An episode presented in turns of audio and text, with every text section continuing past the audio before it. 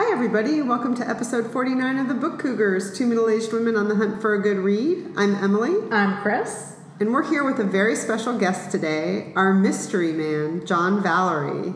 We're Yay. back at it. We are. It's been a while. Hi, John. Hello. Thank you for having me back. We just Our realized pleasure. it's been nine months. Nine whole months. you. I Yeah. know. Yeah. That's the mystery. you never Yeah. know when I'm going to pop up.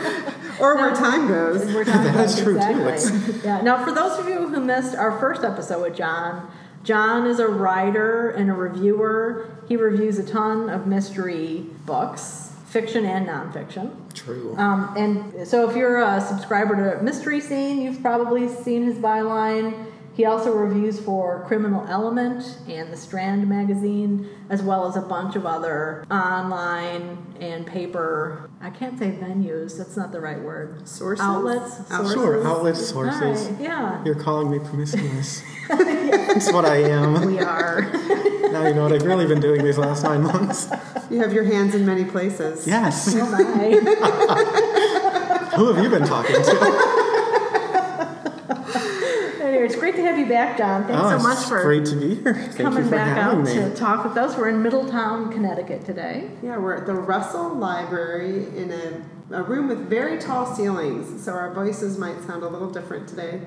It's a cloudy, rainy day outside, so we're happy to be inside talking about books. Yes, we are. That yeah. is true. So, John, So, what have Chris. you been reading? What have I been? What haven't I been reading? well, Chris, I've been reading a lot of mysteries and thrillers. we were actually just talking. I took a little break from them. I got a little break from all the reviewing I had to do, and then you sort of want to read anything but a mystery or thriller. I never thought in my life I would say that, Mm-hmm. Yeah. but I have reached a point where it's nice to step away Yeah. for a little while, Yeah. not too long. So, do you want me to catch you up on some of the books that I've been reading? Yeah, absolutely. And they don't necessarily have to be mysteries or thrillers, but, you know, whatever. I'm sure most of them will be. Yeah. All right, so I am just going to run down a little list of books, some of sort of my highlights from January to now. Jump in, interrupt me, laugh at me, mock me, make fun of me. We will do I all of my Please do all of the I'm above. going to do spitballs today. I Isn't that like a prerequisite of being on this show, you know? Um, and then I have a couple previews for things that are going to be coming out over the summer that I'm kind of excited about. I will preface this with I can't really say it's a best of because I haven't read everything out there, but these are the ones, you know, looking back that sort of stuck with me. I think I'm going to try to go chronologically. How scary is Right. that? I love chronological order. I You're know. so organized. I'm impressed Not always- just with this paper. Well, you know, we had some crazy weather last night, and of course, I was planning on doing this and writing it all out, and we lost power, and then I had to put my mom to bed in the dark, and then the power came up, and it was like 11:30 at night, and I said, "Man, ugh." Yeah. But I like your pen, too. Thank you. I got it at the Wesleyan bookstore, the? R.J. Julia bookstore. I did. Nice. It's kind of cool. like that. It's really nice. Anyway, Yeah. I just touched his pen. You did. Chris has pen envy. Well. All right. Um, so I'm going to start with a title that I think a lot of people are going to be familiar with uh, because it was sort of the first big thriller of the year, uh, "The Woman in the Window" by A.J. Finn. I don't know if either of you have read Heard of it. it. I have not read it. You'd probably like it. It's kind of cool because it's very contemporary, but it also has a very Hitchcockian vibe. And the protagonist, the unreliable protagonist, is a woman whose name is Anna Fox. She's agoraphobic. She's a child psychologist. She has dependency issues. She hasn't, you know, left her apartment in months and months and months. She sort of just she watches film noir classics and she drinks and she pops pills and she dispenses advice online. So you know, people aren't necessarily very, uh, you know, they're not necessarily believers in what she has to say because she presents as a little bit unstable. Yeah. And this all sort of comes to a head when she's looking out her window across the street one day and she sees her neighbors in what appears to be a fight and she believes that the husband has stabbed and killed his wife. Um, and so she attempts to report this to the authorities and they don't necessarily believe it and it just sort of spirals uh, from there. Interesting book. I actually I liked it a lot because it was sort of classic and the contemporary mixed together. Yeah. Uh, and what was interesting is that the author, um, it's pseudo- pseudo- pseudonymous. Is that right? You know, Pseudonym? pseudonym. We'll just say a pen name. AJ Finn is a pen I like name. pen name. Yeah. Yes, Yeah. it's a pen name. Um, but the gentleman who wrote the book, it's his debut novel, but he actually worked in the publishing industry uh, for 10 years in New York and London, acquiring and publishing the type of books that he now writes. Mm-hmm. So it obviously served him well because that just like took off.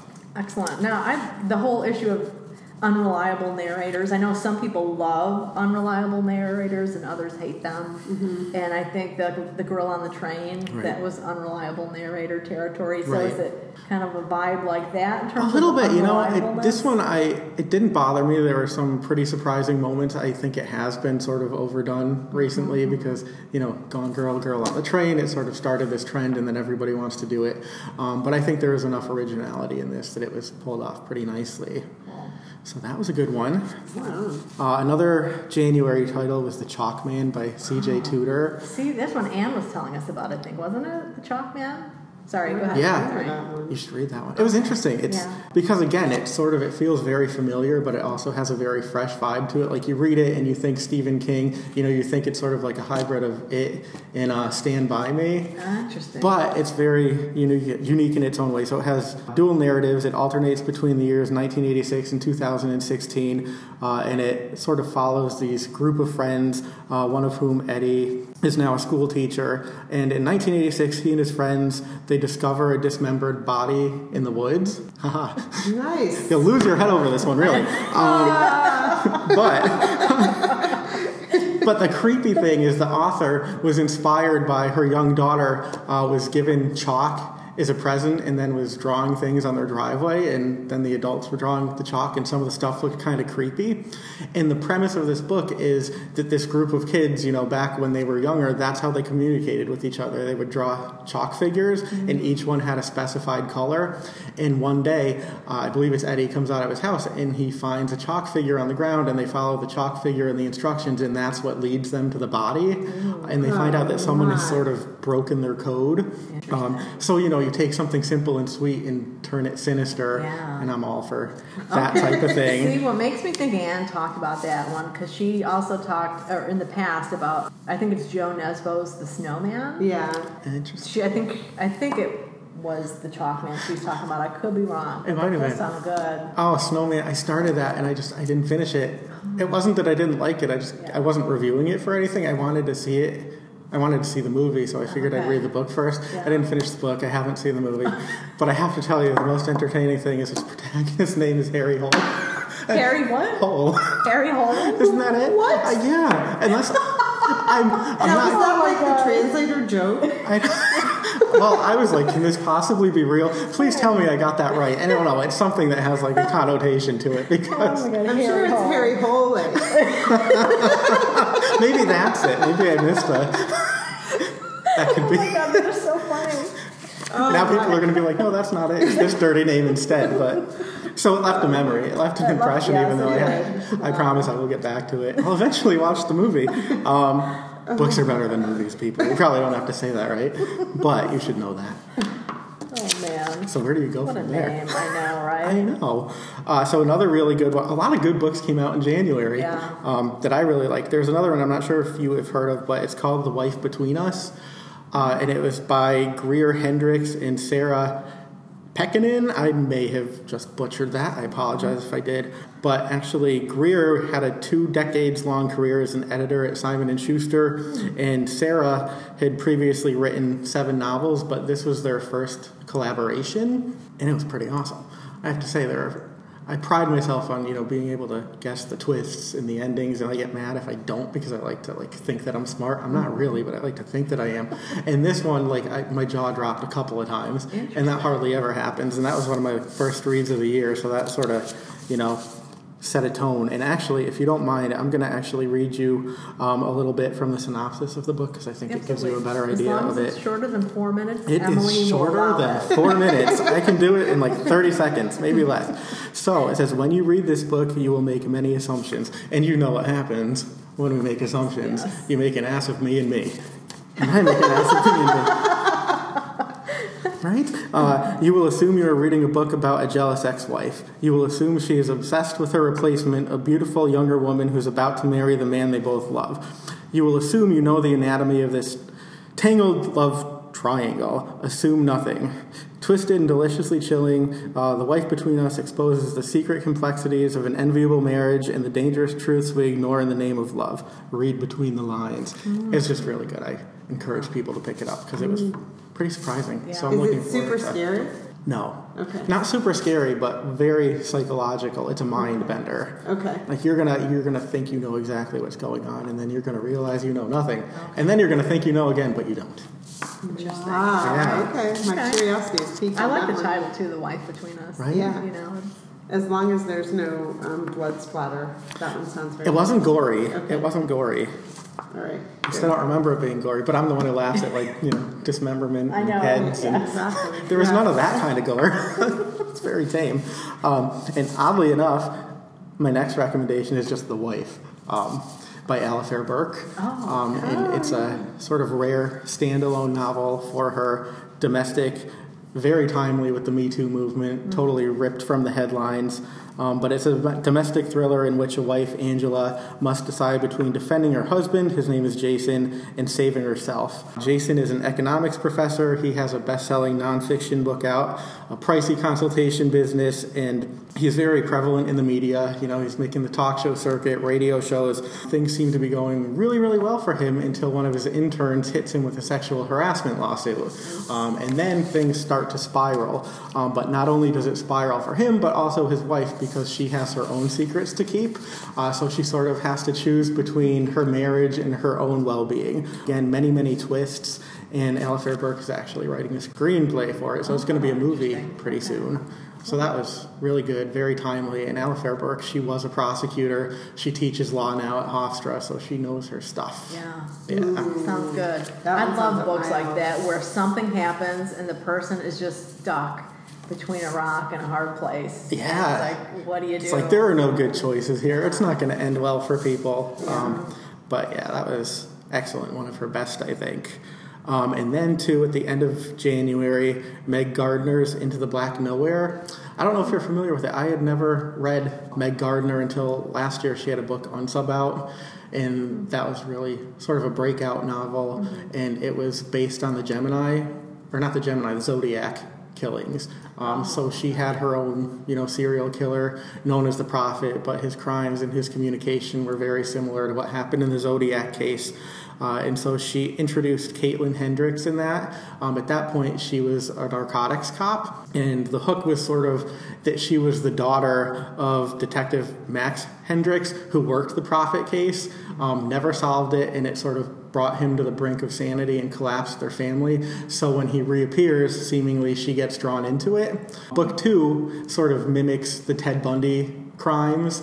So she's now an FBI officer, um, agent, and women in Texas just start disappearing on Saturday nights um, without a trace. And then bodies start to turn up, and she gets drawn into it, of course.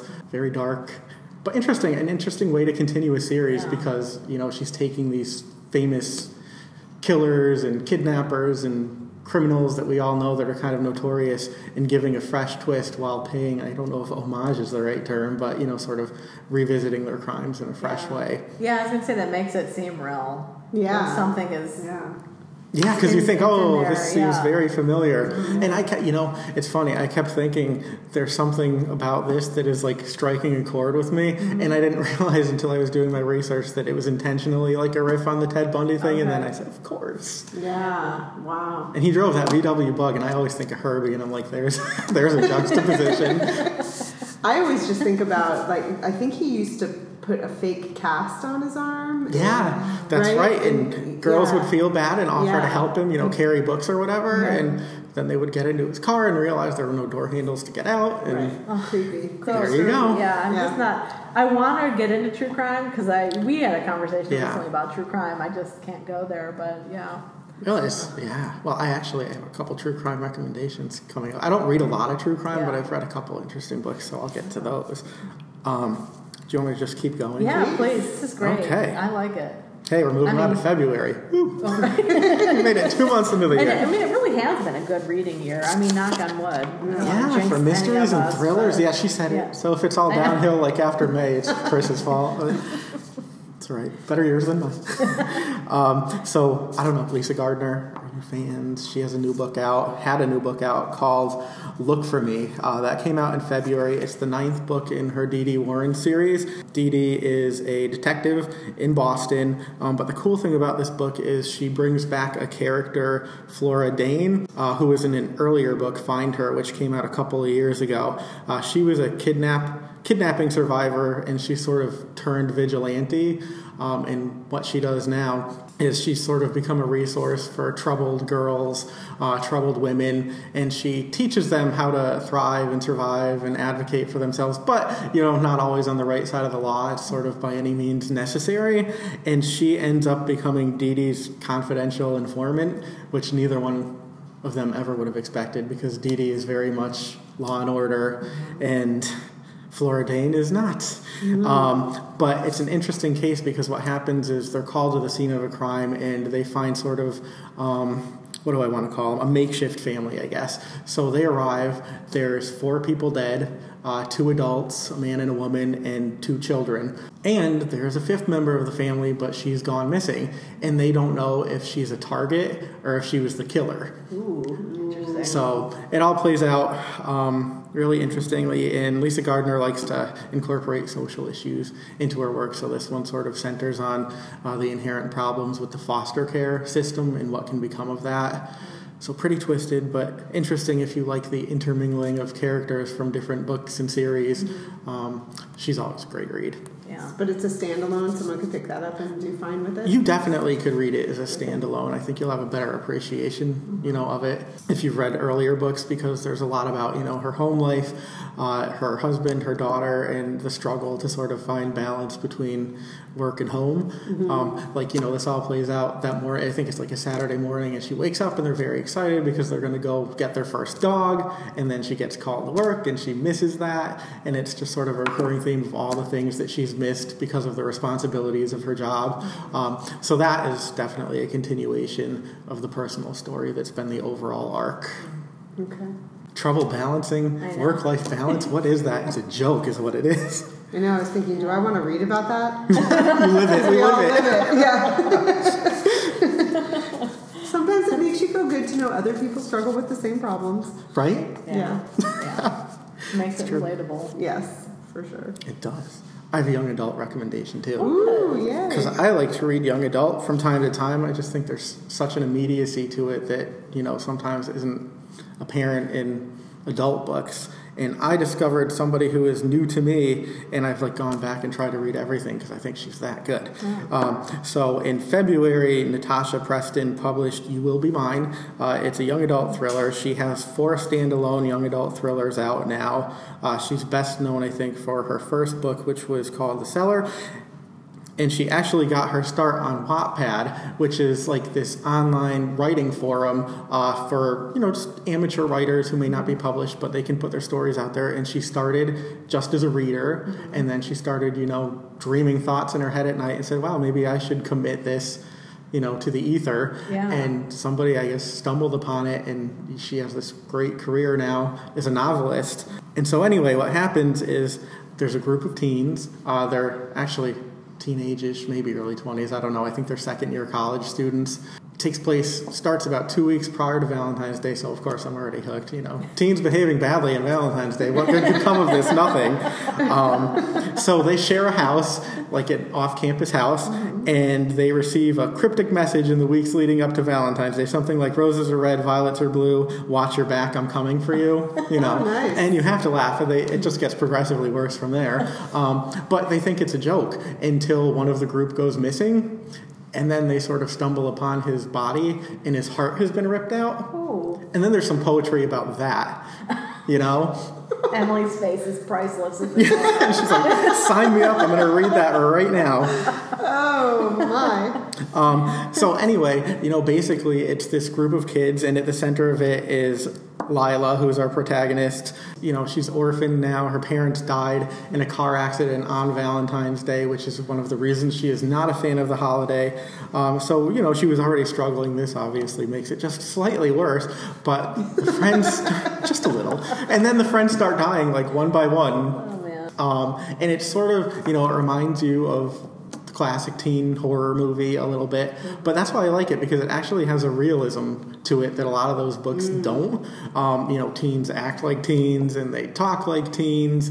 Um, which I think is missing in a lot of young adult Sure, books. Yeah. yeah. Um, yeah. And so it's sort of, I, as you all probably know, really like the movie Scream in that series, and this sort of reminded me of that in terms of the realism of it. Um, so I read that, and like I said, I immediately said, "Oh, you have to go back and reread, you know, everything uh, that she's done." So I've read two or three of them now, um, but that was Nice. Yeah. pretty good read. You know, So- if you like, wow, wow, there's a theme here. I'm like telling you about this one's missing a head, this one's missing a heart. I know. I was trying to think of like it's not beheaded, it's dehearted, and then I realized it's heartless. heartless. Yes, yeah. Wow. Heartless on Valentine's Day. Yep, there's some symbolism. That took a lot of thought for me to get I'm like, I don't even know if I realized that. Oh, there's a connection there. wow, this is illuminating. Well, and for just little backstory on John. So he used to write for the Hartford Books Examiner. book, Books. I was going to say, what are you going to tell these people? And then We're you, did, you also did the Scream page for them Oh, too, that's right? right, The yeah. Scream Examiner. yeah, I did it for a while. I, What is, well, what is that? It's a movie, Scream. Yeah, but what do you mean he did? I did uh, for Examiner.com. I said when when they decided to do like a Scream for all these years, it was like 15 years after the first movie. I thought to myself, I'm going to be following this obsessively anyway, Yeah. so I might as well like put it to some kind of use. so I pitched them like, can I do this column for you? They're filming, you know, I can get pictures and reports from the set and stuff. And they said yeah, Yeah. and it ended up being really really cool because they were they were shooting in uh, Michigan in residential areas. They like rented out houses where they could faux butcher people, you know, in them. Um, but this is all happening in like the middle of this quiet suburban neighborhood. So all these people are on set and they're sneaking pictures and all kinds of stuff, which drove Wes Craven crazy because you know the whole thing about the Scream movies is they don't want you to know what's happening and what the ending is going to be. who actually gets named? Right, or who Right. doesn't, I think. Yeah, um, but it turned out to be a lot of fun because my wife and I argued about this. She's like, you know, you're already working a full time job and you're doing the book column. Why are you gonna Why are you gonna write another one? Like Yeah. you don't sleep, and nobody's gonna read it, and nobody's gonna care. And Wow. and I live to prove her wrong. Like that is one of my sole purposes in life. Like when you're married for a while, as great as "I love you" is, like the three best words are "you were right," and I live for that. So the Scream franchise examiner thing became huge.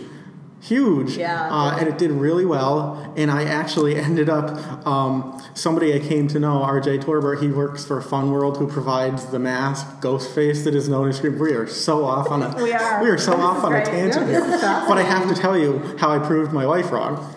Of course you do. This is the most important is part of the yeah. podcast. Chelsea, are you listening? I will. When it goes up, I'll I'll tag you on Facebook so At you'll this- know. at, it's- at, at, at Yeah, minute such and such. I know. I was Yeah. going to say, what Chelsea, minute I is had, this? I had nothing to do with this. This wasn't planned. Right? It, it really wasn't, but these are just the best kind of stories, right? So, anyway, long story, not short at all. Um, there was going to be the Hollywood premiere, and I'm sitting at my desk at work on a Friday, and my email's open, and RJ Torbert had.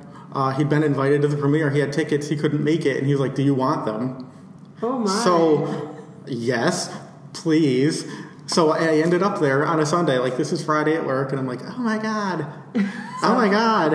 So Friday in Connecticut. Yeah, Sunday in Hollywood, Sunday in and then Monday back home or Tuesday, whatever Wow. it was. But um, but it was crazy. I got to meet Neve Campbell and David Arquette and Courteney Cox and all the people that were in the movie and that I idolized since the first one came out. And I said, Ha, Chelsea, you're wrong," and I was so right. Maybe that's why I liked that the book reminded me. Maybe that was like the subconscious Yeah, maybe part of it. It was, yeah. yeah. It had everything to do with your marriage. Yes. Yes. Yes. do you think that has something to do with my rating taste? huh. Moving on. um, did you want me to move on? Yeah. yeah. All right. Keep on, keep on moving. All right, so I have another February book for you. I actually just read this one. It's called Mr. Tender's Girl uh, by Carter Wilson. I I, heard of that yeah. I hadn't heard of him before. I hadn't heard the, the book. I picked it up, you know, one day, and I just said, "Oh, that sounds like a John book." So of course, you know, it's extremely violent and gratuitous, and I'm always like, I'm never going to read any. Should see the faces. but a really interesting premise because so we have 14 year old Alice Hill, right? And she's living, I believe, in London, uh, and she is nearly stabbed to death by two peers who claim their act was a sacrifice for a man named Mr. Tinder. Tender. Sorry, Mr. Tender. But here's the thing Tender. Tender, tender. I know. Did they swipe? No. yeah, right. I'm like, why does that sound right? It's Mr. Tender, T E N D E R. Look, I can spell. Um, but anyway, here's the thing: Mr. Tender is not a real person. So they made a sacrifice to Mr. Tender, who is actually a character in a graphic novel. He's a bartender who sort of um, what he does is he preys on his patrons by trading desires for sacrifices. So he says he can fulfill their deepest, darkest desires. But what will they give in return? And of course, what do people say? Anything. Um, and the real kicker is that the graphic novel was written by Alice's father. Alice was the victim of the stabbing, so this whole creation sort of resulted in a terrible trauma, which again, you know, ripped the family apart. And Alice, um, this is about 14, 15 years later, she has come to America. She's living in New Hampshire, running a coffee shop. She's changed her last name, and she thinks that she's sort of kind of put all this behind her. And then she realizes that she's being stalked and that the present and the past are about to collide. Boy. That is creepy. That sounds really creepy. Isn't it? Yeah. Yeah. Like, I couldn't say no to that. Yeah. Faustian creepiness. It's like super creepy. That's a John book. Yeah. Wow. What was the title of that one again? Oh, that one is Mr. Tender's Girl by Okay. Carter Wilson. Carter Wilson. And he's written a couple other books as well. I have not read them, but now I feel like I need to. Oh, and you know what's really creepy? Apparently, it's somehow inspired by a real story. I don't know all the details, but I was like, whoa. Oh, well, wow. Well, because that one sounds like the whole bartender thing. That just sounds kind of realistic. Right? Yeah, it could does. happen, I mean- especially when it's like the hunky bartender that Right. everybody loves, And except for the men. too. Right. Yeah, Right. yeah, and then they use Well, it against you. them. Yeah, true, true, very true. Point, Chris. um, also, if people, I think we talked a little bit maybe about Karen Olson last time I was on the show. I think I had recommended one of her books. Well, she has a new one out. Uh, came out in February, and it's Vanished, which is the fourth book in her Black Hat thrillers, and it may very well be the final book. Um, so I just wanted to mention that that's out there now, and her protagonist is a sort of reformed computer hacker who ends up relapsing. You know, she's pulled back into it very dramatically, but it's to save her life and other people's lives.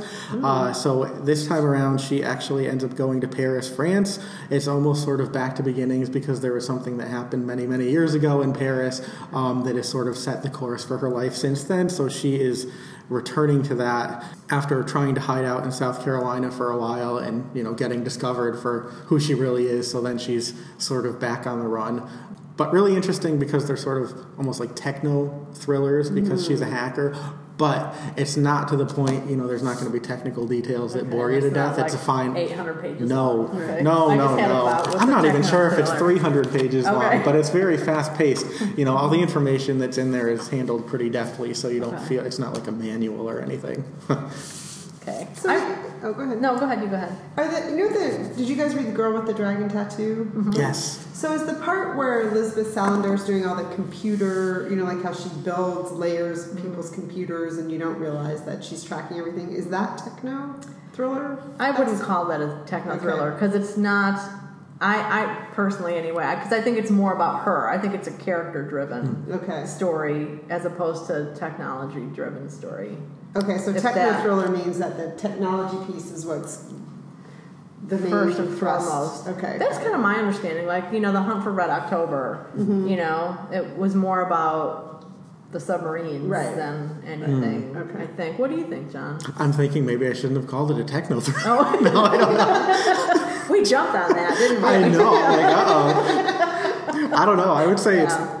Probably more character driven um, than the technology. Yeah. Uh, and Karen will say herself too, you know, occasionally she'll take some liberties because the technology changes so quickly that she's like, well, if it doesn't exist today, it might very well tomorrow. Yeah. Um, but the fun thing about that, fun, not for her, is, you know, in doing all this research, she found out how easy it can be for, you know, somebody to steal your identity or hack into your computer or whatever. And it's actually, it's completely changed you know, sort of the way she lives that aspect of her life to the point where, you know, she'll try not to swipe her credit card because it's so easy to, you know, put a reader in and not even realize that you're having your personal information stolen from you. Yeah. Uh, and that's, you know, something that's a part of the book is somebody puts something into an ATM device and all of a sudden they have all your information. Yeah. Um, so it's sort of a little cautionary tale too, because Yeah. for all the good that technology does, it also opens a lot of darker doors. Absolutely, like hotel keys. Like you know, Yeah. people take those. They don't.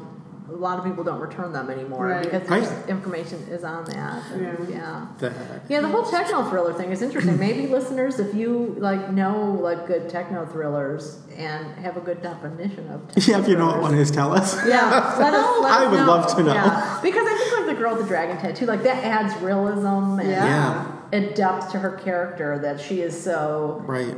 not a people person. Right. She's a technology person and Uh, to this day, I mean, how many years ago was that first book? 10? I don't know.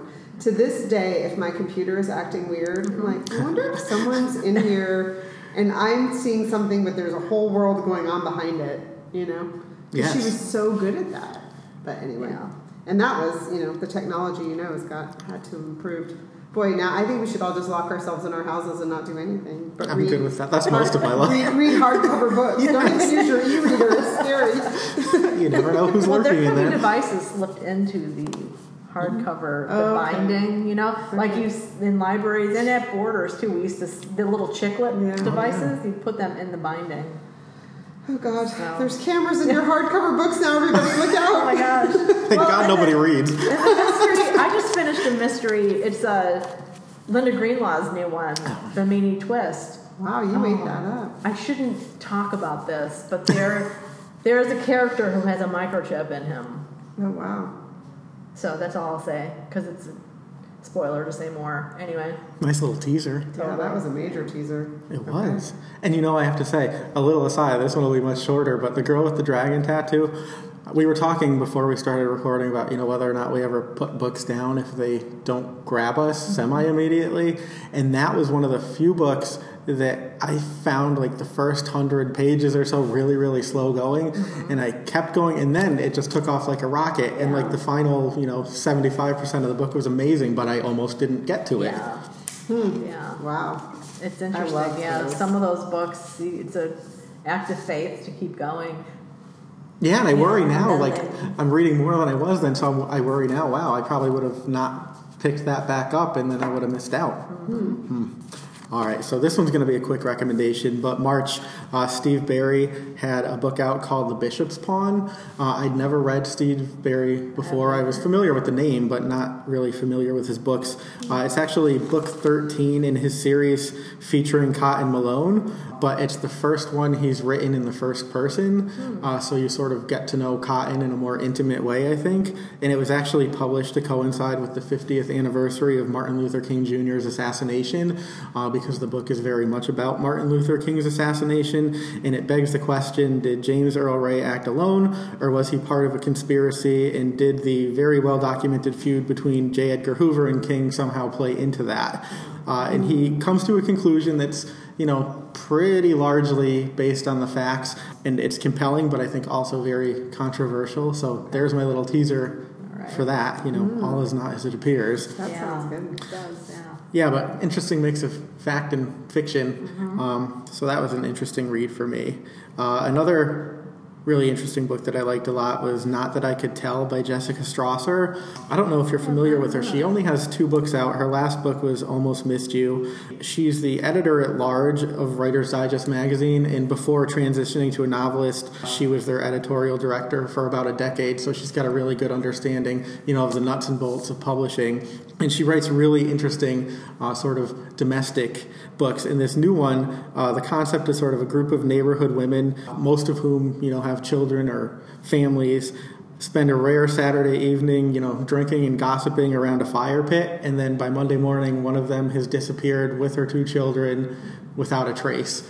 Um, and the question is what happened to this person. Uh, her husband becomes suspected of domestic abuse, so there's a question of whether or not he killed her or they ran away from him. And of course, you know, small town gossip, media circus, he said, she said, it just it spirals from there. But I actually got to interview Jessica for Mystery Scene, and one of the things that I hadn't realized is she actually had a friend who was a victim of domestic violence killed.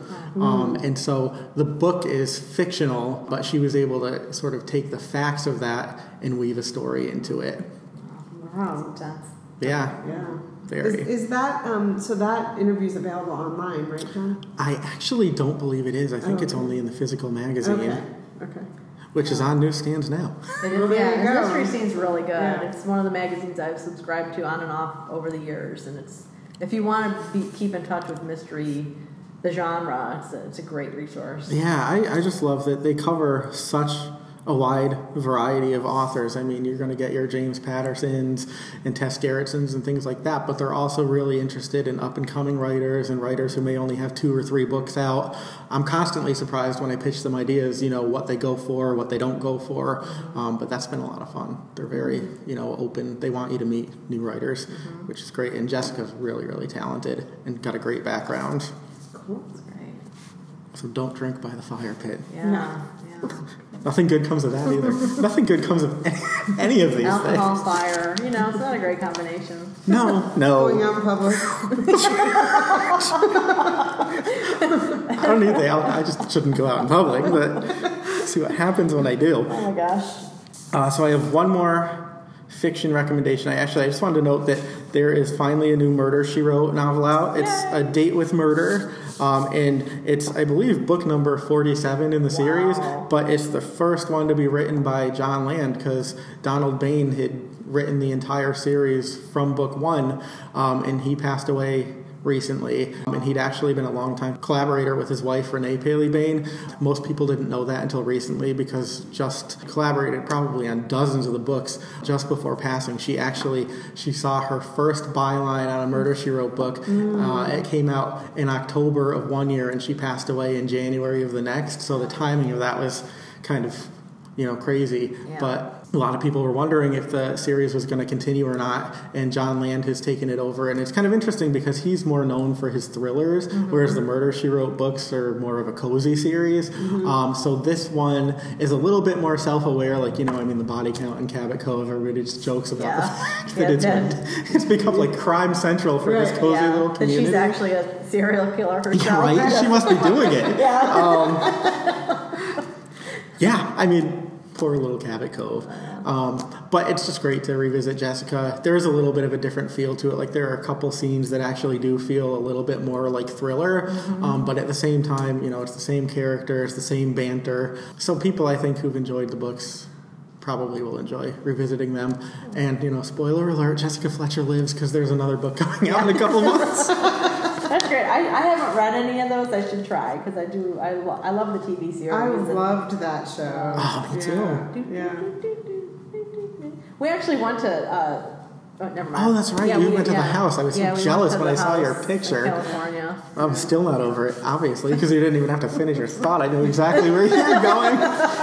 He's not bitter, apparently. No, entirely bitter. Um, but yeah, and you know, there seems to be like this technological theme because in this book too, Jessica ends up sort of hooking up, um, not hooking up in the sense that you know, you know, nothing's cozy anymore. So, um, anyway, I'm well, I'm talking a lot, so I'm not going to give you the whole premise of the book. But basically, uh, she hooks up with this guy who not she. Oh, this is getting worse and worse know, and yeah. worse. With the Cougars, these things Yeah. just happen. I It's not your know. fault. So she's introduced to a young man um, who has very good technological skills. Like he is able to hack if he needs to. Um, so she sort of has to work beyond the means of the law too uh, by sort of collaborating with this man to get some information that she very much needs. So again, uh, it's sort of bringing Murder She Wrote into a new generation a little bit. It's just a little bit more progressive, I think, than some of the older books. But nice to know it's continuing. Yeah. And the next book is called Manuscript for Murder. Mm. So I'm already like, I'm like, that's got to have some insider, you know, publishing information in it. So I'm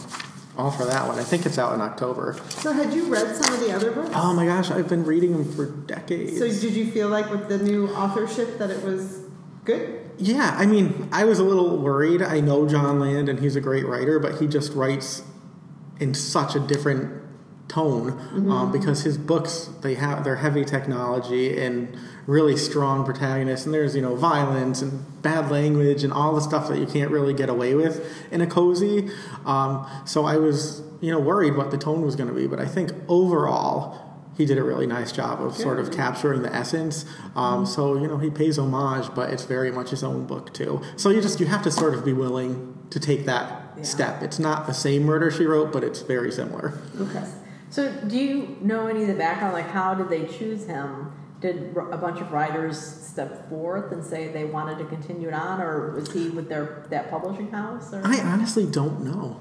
Um, I don't believe that most of most or maybe any of his books were published through uh, the Murder She Wrote publisher. I think it's the Berkley Prime Crime. I think that he and Donald Bain uh, were familiar, friendly, Oh. and I think that maybe after Renee passed away, it's possible that they talked about collaborating um, because the last couple of years of his life, Donald Bain wasn't in great health either. So it was obviously harder for him to be the prolific writer that he had been because a lot of people don't know that he did a lot of ghostwriting. So over well over a hundred books written in his career, um, and he did the Margaret Truman series too. Oh, wow. um, and just you know in recent years started to have his name on the cover of those books too. Good So. Murder She Wrote's back. Yeah. Yeah. Check it out. I bought the first one in 1994. I found it at Kmart, and I've been reading them ever since. Wow. Yeah, isn't that crazy? My, I was like a 70 year old woman when I was 12. Look at me now, even worse. All right, so I will try to be quick, but um, I do have two nonfiction recommendations that I read recently that I think people might enjoy. So one is The Undercover Edge uh, by Derrick Levasseur, I believe is his name. People might be familiar with him. He was a decorated police sergeant from Central Falls, Rhode Island, and before becoming a supervisor, he was assigned to their investigative division. He was a detective there, and he worked undercover for three years. People probably know him best from TV because he actually appeared on CBS's Big Brother, um, and he won using the techniques that he shares in this book. But he also was featured in OJ is OJ Innocent: The Missing Evidence, and now he's on a new docu series, Breaking Homicide, um, where he and a colleague investigate sort of cold cases and try to resolve them. And that's sort of been a big hit. So um, what he does is he shares his personal mindset regarding human behavior and emotion through the lens of an undercover detective. So he uses the strategies, you know, that he used when he was a detective to try to help you live a more fulfilled, um, aware life. And some of the things that he covers are the power of observation and profiling. Profiling in a good way, not like you think cops and profiling. You're like, oh, who would write a book about that? Um, the effects of using silence, the benefits of interpreting body language and tuning into your own sixth sense, the importance of self awareness and adaptability to surroundings, and also the value of developing a personal ops plan with a defined mission. So it's sort of, I don't know if you would call it a self help book, Yeah. but the lens through which it's told is very interesting because he's able to draw on his career and his experiences as an undercover police officer and tell you how he used these things to get results. And honestly, so much of it just comes down to communication, which sounds like a no brainer, but how many of us even communicate well anymore beyond our computer screens? Right. You oh, know, we have Facebook and Yeah. tweet and text and don't know how to have a conversation, Exactly. which is probably why I'm running my mouth. No, we're happy to have you. Emily, that might be your 2018 Yeah, nonfiction I book. know. I've been searching. It's interesting, and it's not that long. it was one of those ones I wasn't anticipating reading. it. I didn't even know it was available, and I was in a bookstore, and they just they had like autographed copies, and I said, "Oh, I recognize him from the OJ special." Yeah. So I figured, oh, I'll give it a read. You know, Wow. should probably read some other self help books. Got recommendations for those? I love self help. Oh, I just love it. Yeah. Yeah. Or motivational. Yeah, You know, I think we all need that little pickup sometimes. Yeah. And the other one, which I'm sure a lot of your listeners are going to be familiar with, is I'll Be Gone in the Dark by Michelle McNamara. Came out in February, and it chronicles her years long obsession with identifying the Golden State Killer. Um, and tragically, she died in her sleep before that case was resolved, and even before she was able to finish the manuscript of this book. For people who don't know, the Golden State Killer uh, terrorized California throughout the 70s and mid 1980s, and then, sort of when it inexplicably silent, just sort of disappeared, like sort of like the Zodiac. But he began as a serial rapist, and they believe was responsible for at least 50 sexual assaults in Northern California. And then he moved south and you know apparently evolved into a, a, killer as well so they believe he's also responsible for 10 murders at least most of which were pairs of people you know a man and a woman together uh, typically in their home and you think you know all those crimes and yet decades later you know nobody was ever charged yeah. um, well we'll get to that but anyway really interesting book. And Michelle McNamara studied writing. She was a journalist. She was a blogger, um, and so it's more of narrative nonfiction. So it reads as a true story, but she just has a very distinct um, style, and her passion for truth and justice comes shining through. And it's it's really interesting that just over a month after the book was finally published, there was an arrest made in the case, and they think that they finally solved it, largely due in part to the notoriety of her investigation um, in her book. And it's you know it has an introduction by Gillian Flynn, uh, it has an afterword by her husband Patton Oswalt, the comedian, um, and it's just really really interesting to read especially i guess maybe now in retrospect you know knowing that somebody's been captured and it was actually a retired police officer that they think was committing these heinous crimes, yeah. which does fit with the evidence. But there's a closing chapter in the book that Michelle McNamara wrote that stuck with me um, because it was all about, you know, your world is closing in on you. The evidence is going to be reinterpreted, retested, reanalyzed, and you're going to be found. So you might as well just walk out the door and show yourself because they're coming for you. And she yeah. was absolutely right. Yeah. And so, yeah. I wonder if that guy read the book. Well, I thought I saw a headline where the police said it had nothing to do with her book. But In other words, that her book didn't help them to find him. But I think it's, and I don't know if that's true or not, but I definitely think the fact that she kept it in the news and present, right. and then the you know the publishing of the book had to. Yeah, I think people know, are just say, paying so much more attention to right. it, and I mean, she firmly believed you know that forensic evidence that DNA testing was going to solve the case, and it is. It looks like DNA testing that led them to this individual. Um, so I mean, she didn't solve the crime. You know, she died not knowing who done it. Mm-hmm. But I think that you know she got justice, and this is sort of the completion of that. Um, so the manuscript is interesting because, like I said, it wasn't entirely finished, so they had to hire. They had some of her research assistants and collaborators finish the book for her, uh, and also parts of it were drawn from a lengthy piece that she had done for, I believe, a magazine. And you'd think that might, you know, take away or detract from the book, but not really. Yeah. You know, I mean, she has a sort of a her own very unique style, and the rest of the book is very, very different. But knowing the story behind it makes it all the more compelling, mm-hmm. I think. Yeah. Hmm. So I don't read a lot of true crime, but that one was pretty interesting.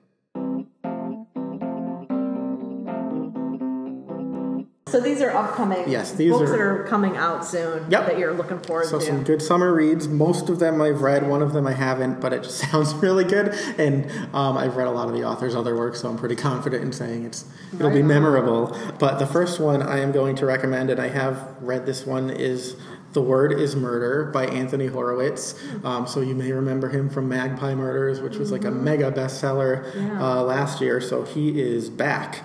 And the premise of the book, again, really interesting. So there's a lady named Diana Cowper, um, and one morning she enters a London funeral home and plans her own service, and six hours later she is murdered in her own home. Wow. Coincidence? Is it ever coincidence? Um, but what's really interesting is Anthony Horowitz becomes a character in the book. Oh, yeah. So it's semi autobiographical because, you know, he is a character in the book and he's telling you about other things that he's written and experiences that he's had as a writer. Um, also, he writes for television, uh, you know, The Midsomer Murders. He wrote for Poirot some episodes, uh, some other TV series. He's very prolific. He's all over the place.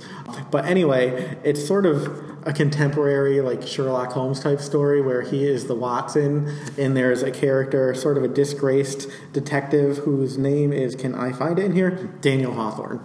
Um, and Daniel Hawthorne is this brawny, eh, you know, he was dismissed from the police and sort of very secretive. Like he has this whole life that nobody knows anything about. He just seems very nondescript. Um, but he hires Anthony Horowitz to chronicle their journey to solve the case of you know how did this woman come to be murdered and how is it tied to the fact that she had literally just planned her funeral service so really cool and actually i don't know if you're aware but anthony horowitz was actually commissioned by the conan doyle estate to write some newer uh, sherlock holmes stories. So i think he's written two of those. Okay. um, and this is sort of i think his own version of it. But what i like about his books is they're they're contemporary for the most part um, but they're sort of gentle contemporary and you think you know the style of agatha christie or the golden age of detective fiction. Um, so i think that readers are really gonna dig it i think i actually liked it better than magpie murders i liked magpie murders a lot Yeah. um, but this one just it's all contemporary for the most part Very with a little backstory Yeah. here and there and it's uh, going to be the start of a new series so apparently his character is going to continue Cool. so that's coming out on June 5th. I have another one coming out on June 5th that I'm going to recommend as well uh, A Stone's Throw by James W. Ziskin. And that's his sixth entry in the Ellie Stone mysteries. Um, and this one is set across, set on, there's a backdrop here. It's Saratoga Springs. I Oh. can't even speak. Saratoga Springs. Set we against, there. were you? Yeah, in New York. We went to the Northshire bookstore there. Ah, I saw the picture. Yeah. Yeah. Yeah, awesome. So it's set against the Sar- see I can speak. Um, so Saratoga Springs is the backdrop, um, and these books take place in the ni- early 1960s. Um, and his protagonist is a young Jewish female reporter named Ellie Stone. So you can imagine, you know, being a woman in the 1960s, being Jewish in the 1960s, being the sort of woman in a man's world. The book is great. I've only read a couple of his books, but I think the character is phenomenal. She's really quickly become one of my favorite characters uh, in contemporary fiction, even though she's not herself contemporary. Um, but I think that, you know, if people like sort of some historical background with compelling mysteries and interesting protagonists, she's great. She's very progressive and one of my favorite characters. I was surprised by her. I actually read a book by him for Criminal Element last year to review. I hadn't read him before, and I said, "Ooh, I like her. I like feisty women. You know that." Yes. That was a uh, compliment, Chelsea. Yes, Yeah. it was. See, they assume it's about you. what have you heard? um, so I will preface this with saying I actually have not read this book yet, and I was telling Emily about this before. It's one of those books that arrived in the mail. I got an ARC, and all I wanted to do was sit down and read it, but I know I'm going to be reviewing it, and I don't want to forget it. I just read so much that sometimes I can only remember like the broad strokes Yes. when you're writing a review, you know, four or five months after you've read a book, because I'm getting older and my mind is not what it used to be. Um, yeah, just wait another 15 years. yeah, I'm gonna go. I think that's it's only going to get worse, right? but I feel a little better now. Start taking those vitamin D's. That's all I Oh my can gosh, it's scary. Um, so anyway, it's Wendy Corsi Staub's Little Girl Lost. Uh, it comes out on July 24th, and it's Wendy's prolific. Um, she's written almost 90 books. Wow. Wow. Yeah, and she's not old, you know, Yeah. to have written 90 books. Um, but this is going to be the first book in her Foundling series, and it's sort of rooted in her fascination with genealogy. So basically, there's alternating narratives. So there's the discovery of a baby on a pre dawn Mother's Day in Harlem in May of 1968. And also a serial killer who's been terrorizing New York City. What? Serial killer?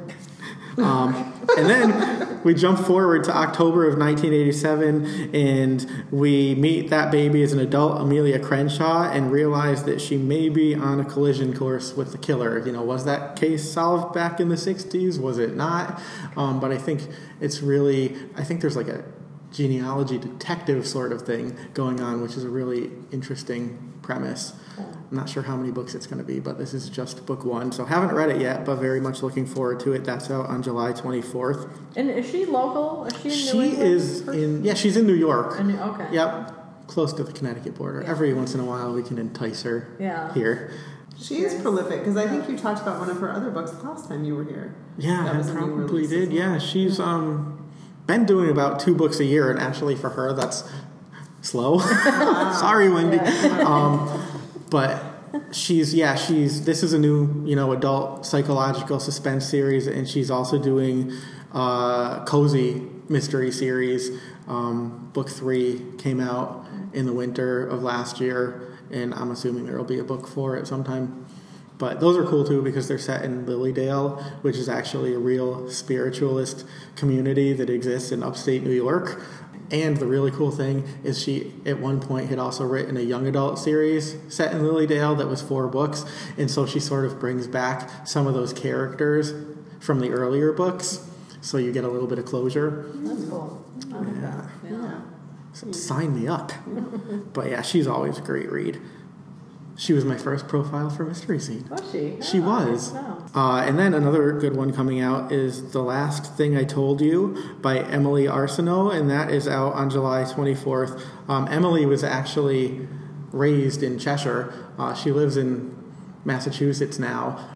Yeah, Emily's great. A lot of people, you know, consider her sort of more of a literary mystery or quirky mystery because she tends to gravitate towards, you know, she'll start doing research and she'll pick some obscure person or topic to bring into the book and then it sort of evolves from there. Um, this one is a little bit less of that, but it's set in a fictional town that is very much, you know, Cheshire and the surrounding areas, which is always kind of fun Yeah, because you can recognize it and that's Yeah. where she's from.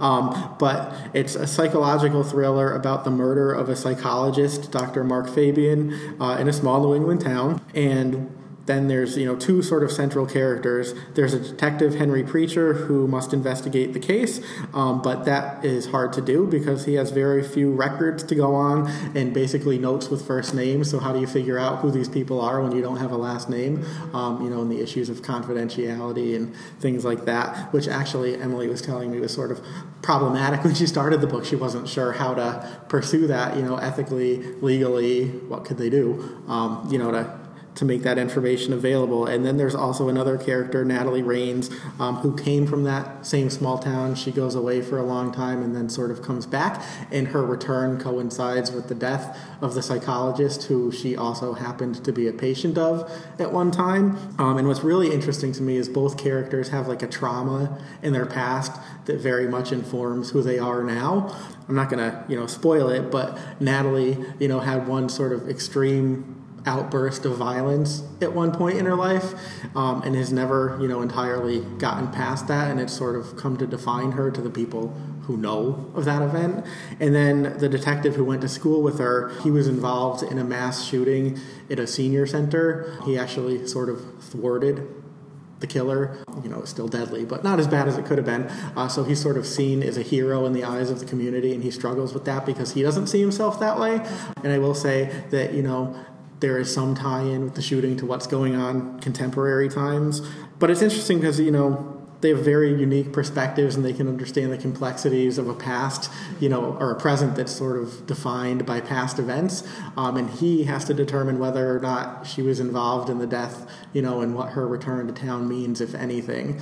Um, so she writes great stuff. She's one of my favorites because I think she's sort of a little bit under the radar, but fascinating. And I think I'm actually going to be interviewing her at the book club bookstore this summer. Oh, cool. I hope so. And I got to interview her for Mystery Scene. Nice. So that was fun. She was one of those ones I pitched and they went for it. And I That's said, great. Yay! Yeah. More people will know who she is, hopefully. Yeah. Uh, but she's she's great. I wonder if she's an issue with people reading her books and thinking that they're, you know, people in her town and thinking they're the characters. Yeah. Guess that's why it's not Cheshire. It's and the last one I wanted to recommend is The Mystery of Three Quarters by Sophie Hannah. Uh, that comes out August 28th, and it's actually her third Hercule Poirot book. And those are written at the behest of Agatha Christie's estate. She took over that series a couple years ago. I just I like revisiting the character, you know, and I think she does it really well. It's funny. She and Anthony Horowitz are I see them very similarly. You know, they sort of do the same thing with different characters. And oddly enough, I was watching the bonus features on Murder, uh, Murder on the Orient Express, the DVD, and they were both in one of those like documentary features. And I was like, oh my god, jaw drop. it makes sense. Um, yeah. But the premise is this: so Poirot arrives home and he finds a very distraught woman. Um, her name is Sylvia Rule, and she demands to know why he has accused her of murdering Barnabas Pandy, a man she claims never to have heard of, um, yet alone met. And that note supposedly was from Poirot. And so he is immediately drawn in because he says, I didn't send you that letter. Um, and then other people come forward as well to say that they received letters signed in his name. Ooh, Yes. interesting. So very, very interesting and obvious. You know, obvious to say, needless to say, he Poirot does investigate. Let's scope that out. I still have the first. You gave me the first book in that series. Oh, I yeah, do want to read it. Yeah, I feel like I need to read more of the originals first. You know what? It but totally. Maybe I don't. I had like a huge Agatha Christie thing back when I was younger, you know, when I was a grandma. that 12 year old, 70 year old. But like I had all her books, and then I'm like, oh, I'm over this, and I gave them all away. And then that first book came out a couple years ago, and I read it, and it completely like reignited my passion for Agatha Christie. So I had to like go out and rebuy everything. But You I, just had to. I just I had love to. way- Yes, I had love the way to. the book hard. comes. I had to do I it. love it. I had to decide which bookstore to go to, and then yeah, Yeah. It's hard to be us. It is hard. Yeah, challenging. Isn't it? But did you reread, or did you just want them in your possession? No, I reread a lot of them, or some of them I read for the first time. Okay. Um, but it's nice too because uh, Sophie Hannah sort of created a new character. I believe his name is Catchpool. So he's sort of the Watson to the Sherlock, and he Oh. chronicles what's going on with Poirot. But again, it's nice because she's taking something familiar, but she's twisting it so that it's also uh, her own, but very much in the style of Agatha Christie. And she, Sophie Hannah, I don't know if you've read any of her stuff, but it's she's one of the few authors I don't even try to figure out what's going on because I never can. I can't keep up with her. Interesting. Like she's Ah. twisted, but in the best possible way. But not cre- like I don't think of those as being blood and guts creepy. No, they're more traditional, cozy-ish mysteries. Yeah. Maybe Yeah. I should start there. There's cake Yeah. in the book. There's cake. Oh, Okay. I'm in. And there's not a severed head baked in the cake. So we're all good. Well, Or a are you heart. sure? A heart or a foot or a. Gosh. Well, you know, John, while we have you here, thank you so much for all of these great book recommendations. I wanted to ask you a little bit too about Crime Con, Ah, which is a So conference that's coming up. That Yeah, uh, I know it took a hiatus last year, but it's back again. So It can you tell did, us about yeah. Thank you for asking. So, CrimeCon is coming up Saturday, June 23rd. I sure hope I got that right, but I'm pretty confident since I'm supposed to be there. um, but anyway, it's the third CrimeCon. I guess I can't call it annual. We did take a hiatus. Uh, we had been at the Westport Library, but they're under renovations, uh, so we are moving to a new location at the Ferguson Library in Stamford. Uh, it's an all-day mystery event. We have a theme this year, which is keeping it real. Uh, so you know, all about the facts that inform fiction. Uh, so there's going to be a bunch of you know crime authors from Connecticut, you know, New York area, uh, mostly MWA affiliated Mystery Writers of America. Uh, there is going to be some presentation by experts. There's going to be some new interactive elements this year, you know, such as pitching ideas to agents and seeing what they have to say. Um, our usual moderated panel discussions. Uh, I think I am moderating the thrill of fact based fiction. They said, "Oh, you can add some input. You're a journalist." Said, "Fake news? Then what?" Um, but it's going to be a good lineup. I have Jane Cleland is coming in from New York. She writes the Josie Prescott Antiques Mysteries. James Benn, who writes mysteries set against World War II, uh, the Billy Boyle series. He's got Connecticut roots, and also Karen Olson, who we talked a little bit about earlier. Um, and I may have a fourth person on my panel, so we'll see. That's a mystery. But yep, that's Saturday, June 23rd uh, at the Ferguson Library, and yeah, tickets are on So- sale now. It's a great event because it's you know it's local, it's one day only, and everything is held in the same room, so you don't have to pick and choose. You don't miss anything. Yeah. You've been there. Yeah, See, that's really yeah. nice. It's a great conference. I've attended it twice since I've lived in Connecticut, and it is great because it is in one room. I mean, they take breaks in between Right. panels and stuff, but you so you don't feel like, oh, do I want to do this one or that one? And you know, um, there's none of that, and it was all really professionally done, and all of the speakers and panelists were also interesting and informative and Yeah, I'm It was a glad you enjoyed crowd. it. It's nice to have something back in Connecticut because we had Murder 203 for a couple of years. That was before you were a resident. Yeah. Um, and then it sort of just went away. And then it got sort of re- resurrected as Crime Con. I mean, it's a little bit different, but the essence is the same. And it's small, but not small, small. Yeah. But I think my favorite is that you don't have to pick and choose because that used to drive me crazy. Yeah. Inevitably, you would miss something that you really wanted to see. Yeah. Uh, and there's none of that here. So, you know, authors are friendly. They love the interchange. You get to mingle. They sign books. There will be books for sale. yeah. So it's a really great day out. And it's relatively inexpensive, too. It is. It's like what thirty five dollars. Yeah, I think that might be the Yeah. early bird pricing. Yeah. Um, and, you know, then it goes up a little bit. But, Yeah, but in comparison to the other conferences, I mean, it's incredibly uh, inexpensive. Yeah. Can I tease a few more events too? Please do. I think I actually already teased one, but I'm pretty sure, pretty sure, I'm going to be interviewing Emily Arsenault at the Book Club bookstore in More in South Windsor at some point this summer. And I'm stealing ideas from you. You do the Willa Cather book club there, so apparently I'm doing a Marcia Clark book club there. Oh. Um, yeah, so that's exciting. Uh, we're going to be starting our first book club meeting. Will be on Thursday, July 26th at 6 p.m. and we're going to be discussing Marcia's first crime novel, Guilt by Association, which is the first book in her four-book Rachel Knight series. People tend to really like that series because the prosecutor um, is very much you know, like Marcia herself when she was working that job, and there's a lot of authentic detail to the character and circumstances because she lived that life for a very long time.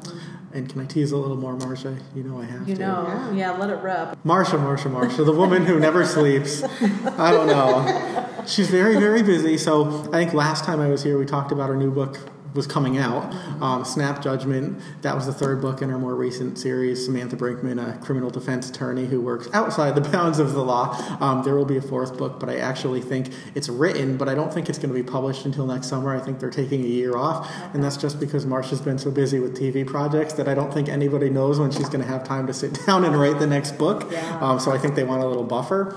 Um, but she actually just had a really well done seven part docu series on A and E uh, called Marcia Clark Investigates the First 48, which was sort of a riff on their very famous The First 48 program, um, where you go back and reinvestigate crimes with an emphasis on that critical first 48 hours. Because I don't know if a lot of people know this, but those first hours, those first days um, of a crime, and particularly a murder, if it's not solved within that first 48 hours, the chances of resolving it drop by 50%, um, particularly if it's a murder. So she wanted to explore uh, some of the very infamous crimes of recent years that either had an unsatisfactory resolution, you know, like Casey Anthony, Robert Blake, both acquitted despite very, very strong circumstantial evidence, uh, and then some crimes that are still unsolved. Chandra Levy's disappearance, uh, the murder at the Spreckels mansion, where there was actually a finding in a civil court, but criminal court hasn't even been